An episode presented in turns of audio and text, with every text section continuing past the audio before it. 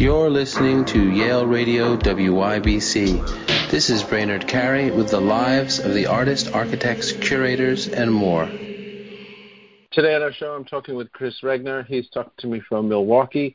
Chris, thanks so much for being with me today. Yeah, thanks for having me. I'm really honored. Chris, let's talk about your your, your work and upcoming show. You're having a, a show at Kravets Wehby in um, mm-hmm. in June and, and in other places. I, I'd love to get into a number of elements of your work, but I'm sure you're in the process of working on that, that some of that work now. So what is happening in your studio at the moment? What are you working sure. on? Sure. Um, yeah. So last year was my debut solo show at Kravets Wehby, um, and I was represented by them last year. Um, and that work was kind of an extension of what I was working on in grad school, which was um, a series of father figure paintings. So um, growing up, I didn't really have like a strong male role model, so I kind of created these paintings reflecting on where you would find um, those kind of um, influences in like popular culture and media. Um, so the work I'm working on right now um, is sort of similar, where I, I am addressing some of the same like masculine tropes and references to pop culture, but um, instead of father figures, I'm thinking more about like Greek mythology and um, portraying Greek gods.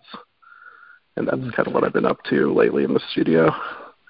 So let's talk a little bit about some of that imagery. There's a, a, a number of things um, that, I'd, that I'd like to talk about. That's um, mm-hmm. it did. I mean, one of those paintings perhaps was um, That's My Boy, number five. It's Father Devouring Son, which which comes from that. Uh, um, I don't know, Saturn devouring his children, right? That that, that, mm-hmm. that kind of yep. imagery.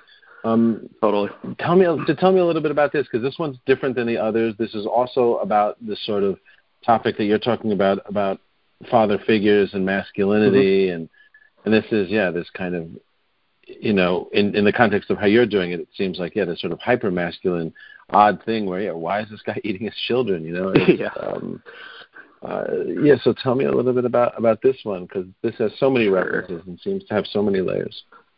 Yeah.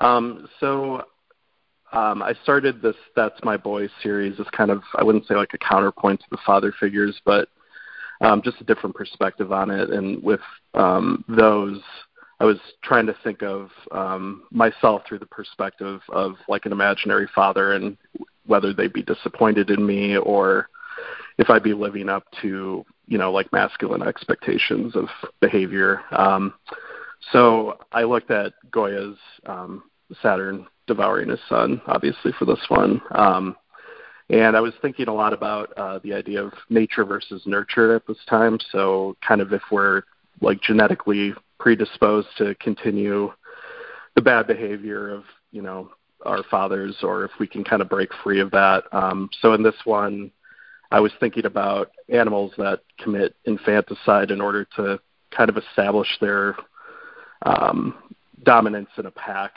So there's some um, primates that will go into other um, packs of primates and kind of kill the children in order to establish their dominance in that new group. Um, So I was thinking about like this lineage of violence. So it's like a father devouring his son, and then the son is devouring his son. So just trying to think about like if it's possible to break the cycle of like abuse and violence. Um, yeah. Yeah, that's powerful, and I'm, I mean that's why I asked you about it. I, you know, that's such an interesting narrative. It's so introspective. It's also, you know, something that, that many people can relate to in, in, in so many different ways. Um, Thanks. And I'd like to talk to another another painting from that from a different series um, mm-hmm. a little bit later, which is Father Figure number four, Weekend Warrior, and we see like, you know, kids with Nerf guns or reading, as well as um, an image of a brick building with like a ballast drawn on it and a face and an arm. I, I want to talk about all this imagery, but I know there's also a narrative here. Since we just spoke about that, what's what's happening yeah. here? Um, so this one, um, so the initial father figure paintings, what I would do is I would take a generic male silhouette. I just try to find like a clip art one. I do that a lot. I just try to find the most generic, stereotypical representation of, you know, something that I put in the painting. Um, and then I would put molding paste on top of this silhouette, and then I'd carve it out with like a Dremel. So this is actually pretty textured. It looks like brick and stucco. Um, but I was kind of thinking about um, like using this kind of dilapidated structure of a father figure to kind of protect the children from violence and harm. They're using it as cover, but it's kind of falling apart. Um, and then specifically, um, there's a boy on the right with a journal and a gas mask. And I was thinking a lot about Otto Dix's um, war paintings. And Otto Dix is definitely someone that I gravitate towards a lot because, um, you know, he was in World War One, and then he came back and he depicted kind of the um, seedy underbelly of, you know, post-World War One Germany. But I think his perspective is more interesting to me because he actually was part of that community. Um, and I think with my work, that's always something I want to do, which is kind of implicate myself in that too. Um, So yeah, that's that was kind of the basis for this painting. Um, and another thing that appears in my work a lot that I think might have started in this one is kids with like toy guns. Um, and again, like kind of talking about that idea of like failing as, you know, failing to match up to these masculine expectations. Um, and I put like toy guns and like foam swords in my paintings. Um, And I think of it kind of like when you're dreaming and you are trying to punch someone and it feels like you're punching underwater. Like it's just like, you know, you're hitting someone with marshmallows. And that's the kind of feeling I want to give off in the paintings, is like these, these kids aren't really capable of violence or capable of doing what they should be doing in these situations. Well, let's, let's, let's talk about how the, how also the, the imagery, the textures, the mediums that you're using also push forward that image, because these are these are feel like such disparate approaches, right? And that's what's exciting about these these images. Or one of the things is is what looks like a, you know, a brick wall, a fake foot, or something that's sort of photoshopped or not from a, a hand of a superhero. Like incredibly incongruous and unusual combining of materials, including the backgrounds and the gradients, and, and how this is all put together. Um, I could I could talk to you for a while about just the, this content, right, that, that we've been talking mm-hmm. about. But at the same time, there's uh, an, an an incredible amount of materials and materiality going going into this that's that's telling another story in a way, right? Mm-hmm. Yeah.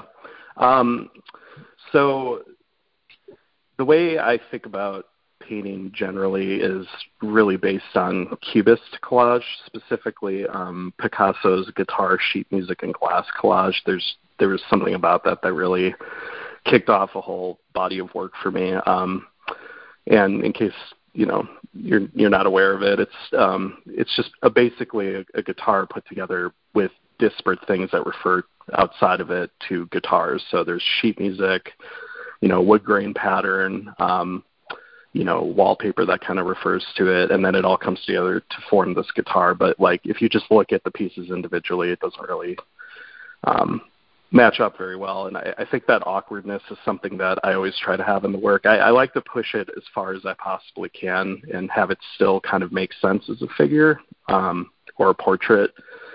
Um, but I, I also want, and this doesn't always happen, like, it's a formula, but I do want every part to kind of either reference something outside of the painting or reference the overall concept of it, but like hinged upon this apparatus of like a father figure or Greek god or um, narrative. Um, but a lot of the materiality is uh, airbrush. That's primarily what I use for all these. I'd say like ninety-nine percent of the painting is airbrush. Um, mm. And the one we were just talking about is a little different. I, I don't typically do the molding paste sort of carving anymore, but um, there's just something really appealing to me about having like a limited tool set that I have to like express a b- bunch of textures through. Um, and I think that comes from when I was in undergrad and I was a drawing major at my school. We had just drawing, and we, we just used drawing media for like four years. Um, And I was really enamored with graphite drawing. And I didn't really have like typical painting classes. Like I didn't learn how to oil paint in a traditional way. So when I came out and I wanted to paint, um, I picked up an airbrush and I realized that it was a lot more like drawing than painting, and that really appealed to me. And then it just kind of took off from there. Yeah, that makes sense because it, yeah, it does have, a, of course, the quality of drawing being airbrush. And so to to move into what seems to be the latest series, right, of twenty twenty-one, as as, mm-hmm. as you spoke about, it's still the father figure series, but now you're incorporating um, Greek figures, you were saying, right? And this is a different, seems like a different palette and and um, in, in a kind of evolution of, of what was happening before. These are your language, but they're um, yeah, there's something very different happening here in terms of the the story, it seems, as well as the the palette and approach. Yeah, yeah. So for these, um, so just. technically speaking, with the palette, um, I, I think I started to get more of a handle on color with the airbrush. Um, I, it's it's definitely more like um, like glazing than it is like a direct opaque approach. It's like building up transparent layers. So there's an opportunity to have the light coming through the paint, bouncing through the canvas, and it just gives it a different vibrance. And I also started using um, transparent colors to just kind of boost the color a little bit. Um, But yeah, so these these were for my solo show last year, um, and I did start integrating more Greek figures, which actually um, uh, will be more of the focus in uh, the new body of work that I'm showing this year too. Um, yeah, yeah. So let's talk about are, those Greek figures, because the Greek figures are, in a sense, replacing or a model for the father figure that we talked about earlier, right? Or, mm-hmm. Yeah, I think. Um, The new, the newest work, which I don't have up on my website yet, um, but uh, I, I got this book. Um, what is it? It's Greek Myths by. Um, let me just get the author really quick because I think it's worth knowing.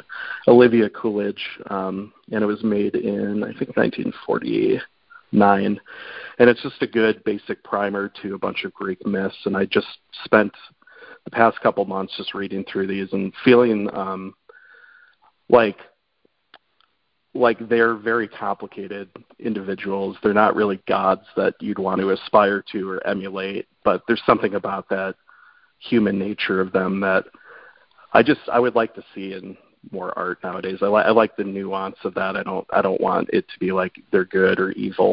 And I think with the father figures too, that was an important theme where um, I didn't want these people to seem like I'm just judging them or saying they're evil. I think they're complicated and they're doing their best despite, you know, not really having the capacity to do good. Yeah, that's that's that's such a kind of forgiving and, and sort of um, I'm, I'm not sure exactly how to how to kind of paraphrase that that sense, but you're you're being very generous somehow. You're looking at, at, at things that are both evil and not, and and imagining them through a father figure, and, and in advance, sort of, almost mm-hmm. yeah. forgiving them yeah. for, for what for what they're doing. That you're not faulting them as a as a as a human, which is typically exactly what sons do to fathers, right? Yeah, yeah, exactly. I, I think, um, and this might just be how I had to approach it, but um, just growing up with the type of father I did, I think my options were to either just kind of fall into the pit and replicate it, or try to find some sort of empathy or pity for the for the man, and just recognize that, you know, I, I have my flaws as well, and that, you know, he had a bad upbringing. You know, it's not entirely his fault too. I, I think that forgiveness is pretty paramount to the work too, and I, I think, like you said, it kind of fits in with the the Greek gods as well, because they do a bunch of abhorrent things to, you know, each other and to humans, but in the end, I think they're trying to do well as much as they know how to do that. And and the most recent paintings you're doing, they're they're carrying on this this theme. You're you're working with um, Greek myths still at the moment? Yes, I am. Yeah. Um, So they're they're definitely not as autobiographical as um, the father figure paintings, where I, I think I'm thinking a little bit more broadly about them and more in terms of how the narratives could relate to, you know, contemporary topics or, um, you know, tropes that, you, you know, there's something that I find timeless about those myths and something that just speaks to the core of being a human that I think is really important and still relevant today. So I, I felt the urge to depict that um, and, you know, create my own understanding of these figures or characters. Um, but yeah, well, that's what they're, yeah, they're much so interesting because because that's what they're really for, right? We have these myths in our life, these archetypes, these Greek myths, and and in a way, that's what that's what ideally I imagine, therefore, to incorporate into our lives as teachings in in, in various ways. I mean, from what I'm hearing, you're saying you're doing that as as, as a learning process, but it's also being manifested in, in all of these paintings as as well. Yeah, definitely. Um, and I, I think it's important to, just for my practice, um, to not come at these narratives or topics from a place of judgment. And I, I think, like, there is a satirical element to the paintings, but I also don't want them to just be scathing. I, I, I do want to implicate myself and, you know, show that, you know, it's like we're all susceptible to these desires or, you know, faults, and it's not really my place to tell you that, you know, I think I'm better than that, or, you know, you should be better than that. I, I just think it's more important to understand the nature of being human. And again, I think that's just where the Greek myths really spoke to me, at least, just to see that these struggles have been going on for thousands of years in, um, you know, these universal stories. I like that. It's well said. Um, really well said. I, in, in the upcoming show, I know you're having um, two, the upcoming show at Kravets Wehby, how many paintings will be in that? And, and will it all be this series? I know it's projected um, now. This yeah. is June. Yeah. Um, so there'll be about twelve paintings in there. Um, and they're varying in sizes, but um, there'll be, yeah, yeah, there'll be about twelve. Um, sorry, what was the second part of your question? Will they, yeah, how many paintings will they be? And, and about twelve paintings, and will it be this, mm-hmm. it'll be this series. It'll be um, based on uh, a set of Greek myths. Yeah, yeah. There's there's a few different ones in there that um, don't follow that formula, um, but mainly it's Greek myths, um, and uh, one of them is going to specifically be about um, the character Paul Atreides from Dune. So that that one's a little bit different. Um, and then I also have one that is going to speak about. Um, I, I've been looking at Picasso's um, use of the Minotaur, and that's something else that I've really um, gravitated towards. So I've tried to start depicting that in my own way and giving it kind of, you know, referencing his intent with it, but then also kind of creating my own spin on it. I like that. And um, and you, you mentioned Paul Atreides from, from Dune, um, which was quick, but that's, but that's really interesting because that's also a mix of all these things, right? It's kind of a... Uh, an ogre and a saint, right? There's all kinds of mixed things mm-hmm. going on there, right? That's so. Yep. So that's a slightly different, but related to all of these things. It sounds like uh, an, an amalgam of, of so much that you've been working on. Definitely, yeah. Um, there's just something. Yeah, I, I feel like Paul Atreides really fit the mold of the Greek god sort of myth too, in in the way that, you know, he's this messianic figure, whether or not he wanted to be. It was kind of hoisted upon him, and he spends a good amount of the novel trying to subvert that future from happening, and then he just comes to the realization that he can't. And um, with the sequel books, it just gets worse and worse as his, uh, I guess, religious following um starts committing atrocities in his name. Um, but, you know, he starts out as kind of this naive little boy, and I'm not saying he's a victim of circumstance, because he definitely plays a part in it, but um, you know, he's complicated as well. It's not just good or evil. Right, right. Yeah, so interesting. Well, I wish you well with this coming show, and I, I want to ask you one more question before we go, which is, what are you reading at the moment? Well, actually, I just finished uh, reading Dune, so kind of uh, goes back to why I chose that as a painting. So that that was the most recent thing I've been reading. That makes sense. I, I want to thank you so much for talking with me today. I really appreciate your, your work and your time and um, and the issues you're involved in. Thanks so much, Chris. Yeah, thanks so much for having me. I really appreciate it. You're listening to Yale Radio W Y B C. This is Brainerd Carey with the lives of the artists, architects, curators, and more.